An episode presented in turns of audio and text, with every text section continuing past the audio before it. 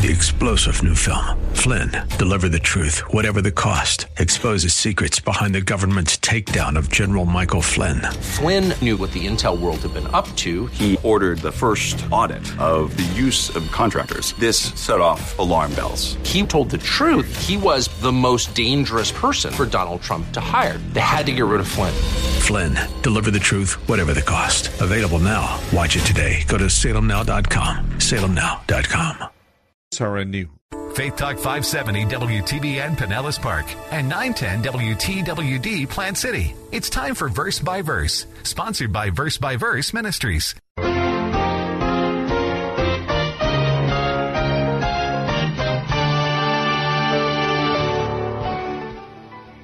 If Jesus Christ really rose from the dead, then there ought to be no question that He is our Lord, and, and we don't simply uh, profess Him and confess Him with our lips, but we live in such a way that His resurrection is a daily, a moment by moment reality in our lives. Welcome to Verse by Verse, a daily study in the Word of God with Pastor Steve Kreloff of Lakeside Community Chapel in Clearwater, Florida.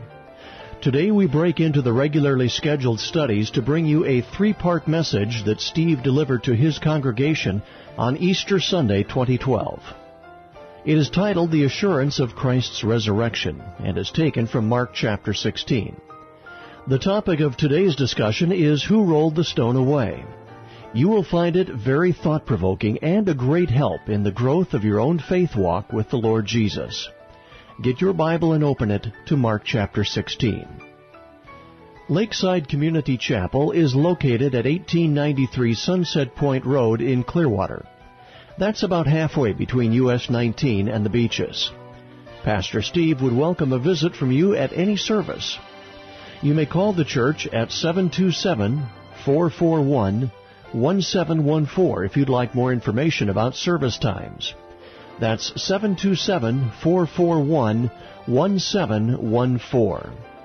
Verse by Verse is an outreach ministry of Lakeside and has a vast archive of messages by Pastor Steve. You can go to the website, browse through the topics, and stream or download any of the messages for free. The website is versebyverseradio.org. That's versebyverseradio.org. At the end of the program, I will tell you how you can obtain a copy of this entire message by Pastor Steve. Now, let's get ready for class to start. Here is Pastor Steve Kreloff.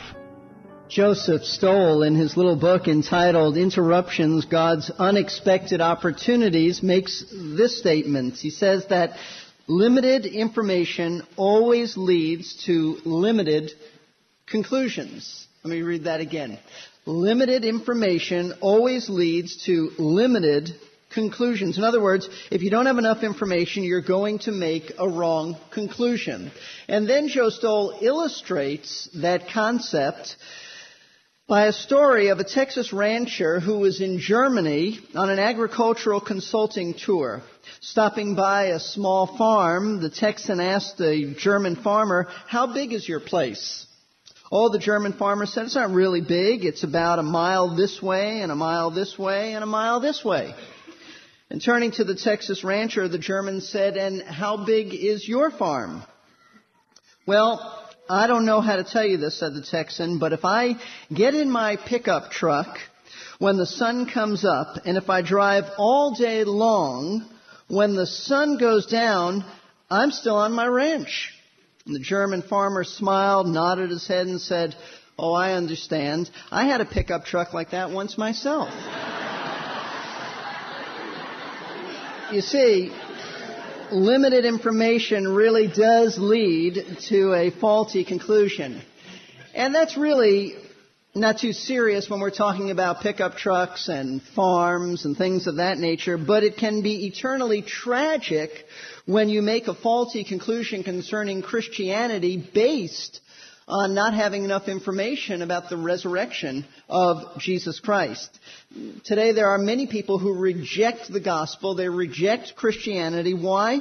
Because they really don't have the right information about the resurrection. They believe it's a hoax, they believe it's a myth, they believe it's a, a story that Christians have believed, but there's really no substance to it. There's really no evidence for it. It's just something that we have hung on to. And people who conclude that really don't understand the resurrection. And if you have no resurrection, you have no Christianity. The gospel, according to the apostle Paul in 1 Corinthians 15, is that Christ has died for our sins and he was buried and he rose again on the third day. If you take away the resurrection, there is no Christianity. In fact, the apostle Paul said in 1 Corinthians 15, he said that, uh, and I'm paraphrasing now, that if there is no resurrection, then our faith is worthless. There is no message. There is no message. That's why the early church really emphasized in their preaching the resurrection of Jesus Christ. Peter, on the first, uh, the first sermon given, first Christian sermon given on a Jewish holiday called the Day of Pentecost, emphasized that Jesus Christ, unlike David, King David, has risen from the dead. He said David's tomb is with us to this day, but not Jesus. Jesus is not there. The apostle Paul, the very first sermon that Paul gave as a Christian in a synagogue service in a city called Antioch, he emphasized the resurrection. And when the apostle Paul stood before Greek philosophers who mocked the resurrection, still the apostle Paul said that God has chosen this man, Jesus Christ, to judge the world, and by this man he has raised him from the dead, and they continued to mock, but the apostle Paul preached the resurrection of Jesus Christ. But I want you to understand the New Testament writers and, and, preachers didn't only proclaim Christ's resurrection, they also gave tangible evidence, tangible reasons for believing it was true and not a myth. And that is certainly the intent of the four gospel writers. Each gospel writer tells us the story of Christ being raised from the dead, but they do it in such a way as, as their purpose is to convince us convince their readers that it is valid, it is real, it really happened. This morning, I want us to look at one of the gospel writers and how uh, this gospel writer sets out to give us assurance that Christ really did rise from the dead, and that is the gospel writer Mark. Mark chapter 16. And as Mark presents to us the resurrection of Christ, he is not only presenting to us theology, he is presenting to us theology with a purpose. It is not simply a history lesson. It is not simply a theological lesson. It is a theological history lesson in order to convince us that Jesus Christ really was resurrected from the dead. Now, before we look at this, uh, these reasons, these assurances that Mark gives us in his gospel, why is this important for us to understand? Why is it really um, critical that we understand this?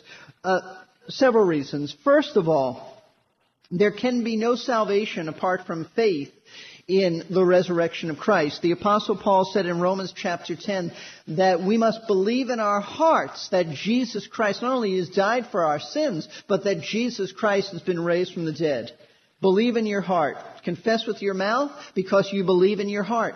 That's all part of the, the package. You cannot separate the resurrection from his death and burial. So if you and I are to enter into a relationship with Jesus Christ, it must be because we have faith in his death and burial and resurrection. Secondly, it is important for us as believers to be convinced, absolutely convinced that Jesus really did rise from the dead. Without any doubts, we are bombarded with all kinds of doubts and all kinds of skepticism in our world. But we need as believers to be convinced that it really did take place, and being convinced, it ought to affect the way we live.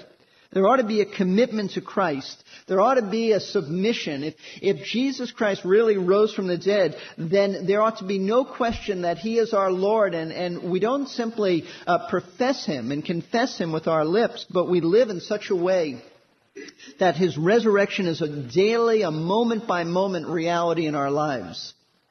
Third reason why it's important is that you and I are called upon daily to defend the faith. It's a field we call apologetics, which is not saying I'm sorry for the faith, but it is defending the faith. And Peter tells us in 1 Peter He tells us that we are to give a reason for the hope that lies within us. You ought to know how to answer skeptics who, who question the resurrection of Christ. You ought to know how to answer skeptics who, who, who question, uh, is the Bible really the Word of God? Is Christianity valid?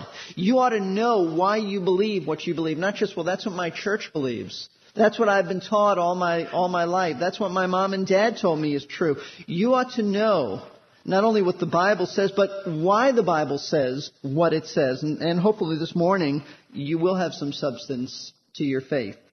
We're going to look at three assurances that Christ was resurrected. It's all in Mark chapter 16. And Mark is really presenting to us how can we know for certain that Jesus Christ has been raised from the dead. So if you're taking notes, we're going to begin in verse 1. And the first way we know that Christ was raised from the dead is because the stone was rolled away.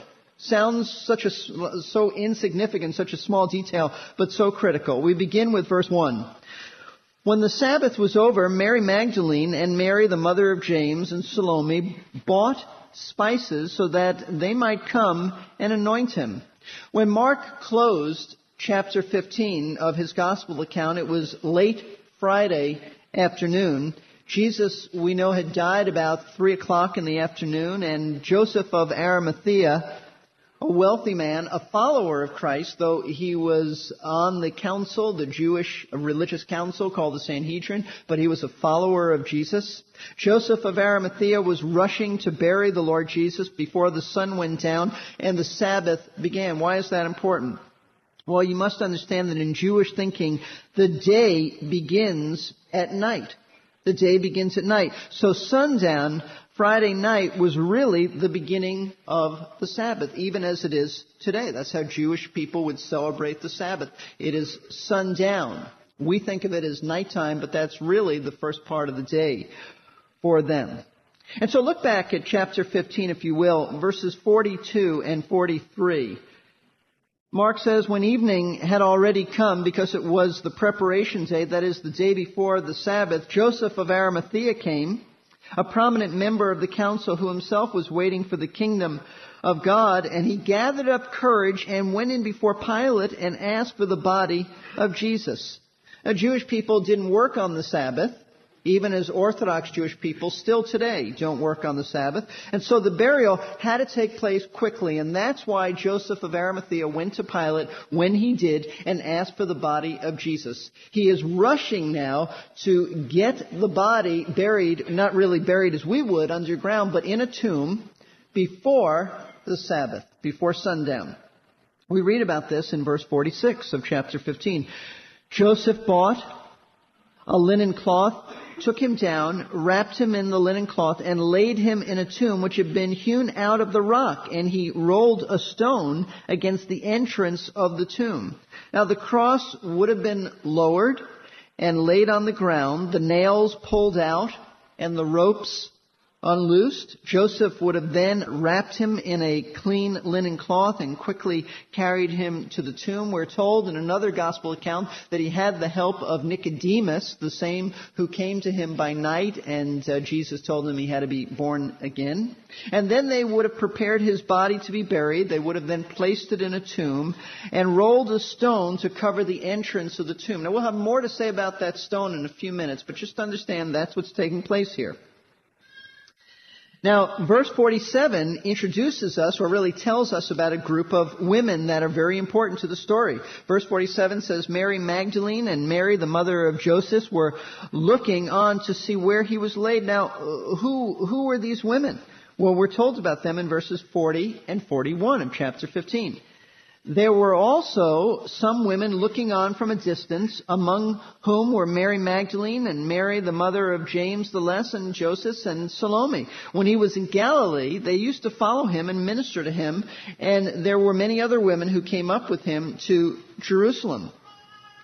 These women were followers of Christ. They had been with him primarily in his uh, northern Galilean ministry in the north of Israel. They followed him around. And when he came for, uh, for the Passover, when he came down to Jerusalem, they followed him as well. And these women had sadly watched as their master, their teacher, their leader, their rabbi was killed, and now they were observing where Joseph of Arimathea was laying Christ's body. There was nothing left for them to do. The Sabbath was coming, and so they apparently left the site of the tomb and went home. But I would like you to turn to Luke's Gospel, Luke chapter 23. And this morning we're going to be going through various, turning to various four Gospels because uh, no one gospel writer has all the details, but they each have some of the details, and so we have to put the account together to get a full account by looking at the other gospel records. Luke chapter 23, if you notice, verses 55 and 56 say, Now the women who had come with him out of Galilee followed and saw the tomb and saw his bo- where his body was laid. Then they returned and prepared spices and perfumes, and on the Sabbath they rested according to the commandment. So they saw where Joseph of Arimathea had laid the body. Then they returned and prepared spices and perfumes. They went to their home. It was too late to do anything. They just prepared some spices and perfumes. Now, that's how chapter 15 ends. But with the opening of chapter 16 of Mark's Gospel, the Sabbath is over. And these same women ventured out to purchase more spices. Let me read to you verse 1. When the Sabbath was over, Mary Magdalene and Mary the mother of James and Salome bought spices so that they might come and anoint him. So this is very interesting. We put it together.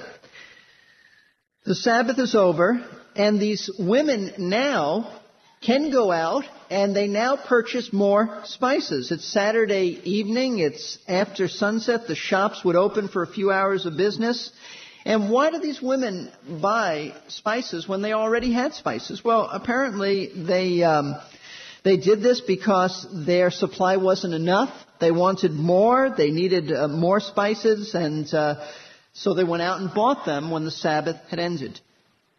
Now, even though Christ's body was already anointed, and there were spices already on his body, perfumes to add fragrance to the stench of what they thought was decaying flesh, these women still wanted to anoint Christ with more spices. Why? I think the reason is just because they loved him. Just because they loved him and there was nothing else they, they knew to, to do. This would be their final act of, of devotion to their fallen master their final act of, of love, their last tribute of love and friendship to their dead leader. And so this is all they can think of. Get more spices on. What, what more can we do for him? Listen, I want you to understand they had no expectation of his resurrection. There is no thinking here that, that Jesus will rise from the dead. And so we read in verse 2, very early on the first day of the week, they came to the tomb when the sun had risen. So it's what we know today as Easter Sunday. They were eager to perform this last service to Jesus, so very early on Sunday morning, they came to the tomb. And it said, when the sun had risen. Now I'd like you to notice something. The end of verse 2 says, they came to the tomb when the sun had risen.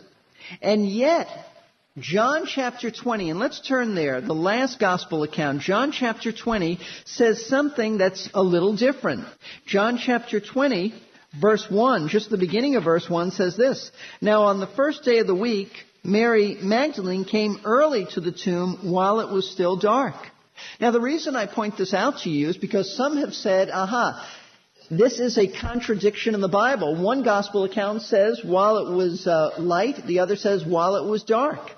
And I realize there are many here today who perhaps are not used to dealing with the Bible and might look at this at a superficial glance and say, well, the Bible must have errors. But that's not the case. The Bible has no errors. It's God's Word. How do we explain this then? Let me show you how we, how we reconcile this. When you put all the gospel accounts together, what we have is this. All the women left their home while it was still dark. They all left at that point. But Mary Magdalene must have been a runner because she ran ahead of the other women. See, back even in those days, there were joggers. Jewish joggers. And so Mary Magdalene ran ahead of the other women. She arrived at the tomb before the sun arose. But the other women who were not jogging, not running, they got there after sunrise. There is no contradiction. There is no conflict. Each gospel writer tells you some of the details, as I said, but no gospel writer tells you all of the details. That's why we have to put it all together. But when you put it together, you see that there are no conflicts here. But while they neared the tomb, so now you understand, they neared the tomb, something occurred to them which I don't think they had thought of before. They were only concerned about the spices and getting that ready and, and getting, uh, getting there early. But now, notice verse 3 of Mark chapter 16. Something occurs to them which they hadn't thought about. They were saying to one another, Who will roll away the stone for us from the entrance of the tomb? In their zeal to anoint the Lord's body, they had overlooked the fact that a stone had been rolled to cover the entrance of the tomb. They, they certainly weren't strong enough to move the stone. If you have ever been to Israel and you have been to any of, of the ancient tombs, you would realize that these were huge stones that were, that were rolled down. They, they, they came down in kind of a, a groove and they slipped down and once they were there, it took about 20 men to roll roll it back. It's like a little hill. There's no way that these women could have rolled that stone away. In fact, Matthew calls it a large stone. Mark says in verse 4 it was extremely large. This was a circular flat stone, a, a disc that was rolled down, as I said, a sloping uh, groove till it was securely in front of the entrance. And, and why did they do that? To keep out intruders. That's why. To roll that stone back up again would have taken, one scholar says it would have taken at least 20 men to do that. And that's why the women at this point are so concerned. They know that they can't move the stone. So how could they enter the tomb to anoint the Lord's body? That's, that's their problem. And notice verse 4.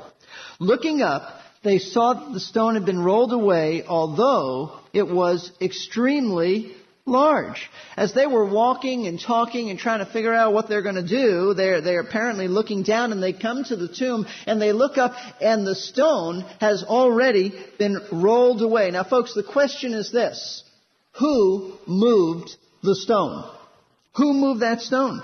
Many years ago, an English journalist by the name of Frank Morison, who was a skeptic, not a believer in Christianity, he, uh, he set out to prove that the story about Christ's resurrection was a hoax. And he felt that if, if he could, could show and prove in a reasonable, logical format that the resurrection was a hoax, then he could prove that Christianity was a hoax. So he put all of his journalistic, uh, uh, investigative uh, powers into into operation and and dealt with this and investigated and looked into the matter and he became a believer in Jesus Christ, convinced of the resurrection of Christ. And he wrote a book about it. The first chapter of that book is entitled The Book That Refused to Be Written. You know what the name of the book is? Who Moved the Stone? I have it in my library. It's a great book.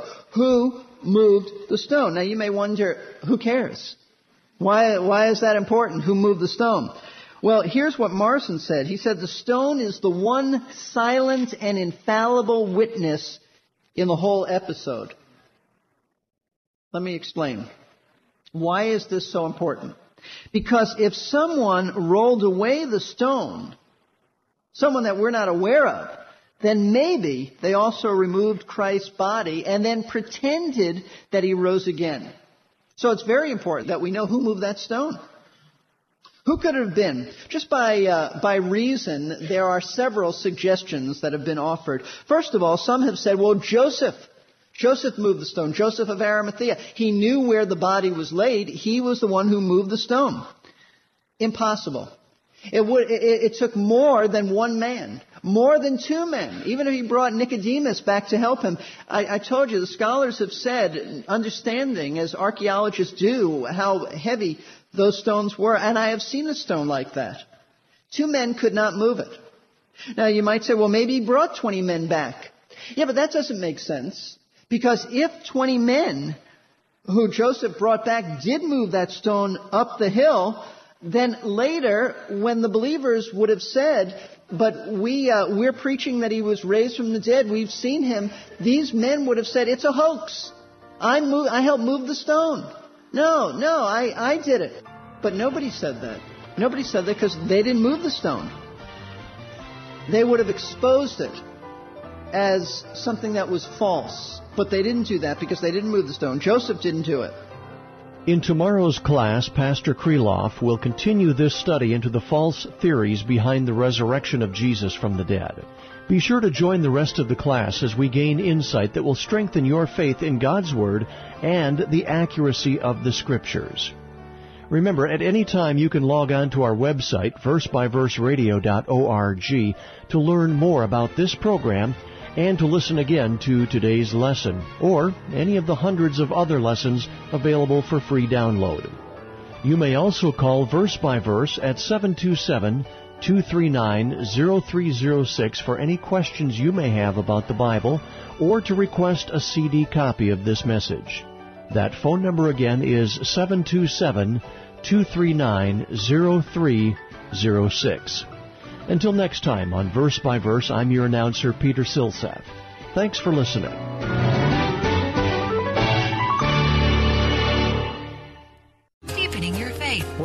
Ourselves while we're on that post? God keeps His word. God's going to meet our needs. God's going to bring justice. I'm going to get through this tragedy. The gospel really is real and it's true. And God keeps His promises. He's just. Faith Talk 570 and 910 WTB. Three star general Michael J. Flynn, head of the Pentagon Intelligence Agency, knew all the government's dirty secrets. He was one of the most respected generals in the military. Flynn knew what the intel world had been up to. He understood its funding. He ordered the first audit of the use of contractors. This set off alarm bells. The explosive new documentary, Flynn, Deliver the Truth, Whatever the Cost, uncovers the facts behind this scandal. Flynn told the truth. He was the most dangerous person for Donald Trump to hire. I find out the worst enemy that I'm going to face in my life is right here in America. They took my assessment and they wanted me to change it. And I was like, I'm not changing it. They had to get rid of Flynn. With in depth interviews, archival footage, and never before seen personal records of the man behind the headlines. I just felt like I was drowning. Flynn, deliver the truth, whatever the cost. Available now. Watch it today. Go to salemnow.com. Salemnow.com.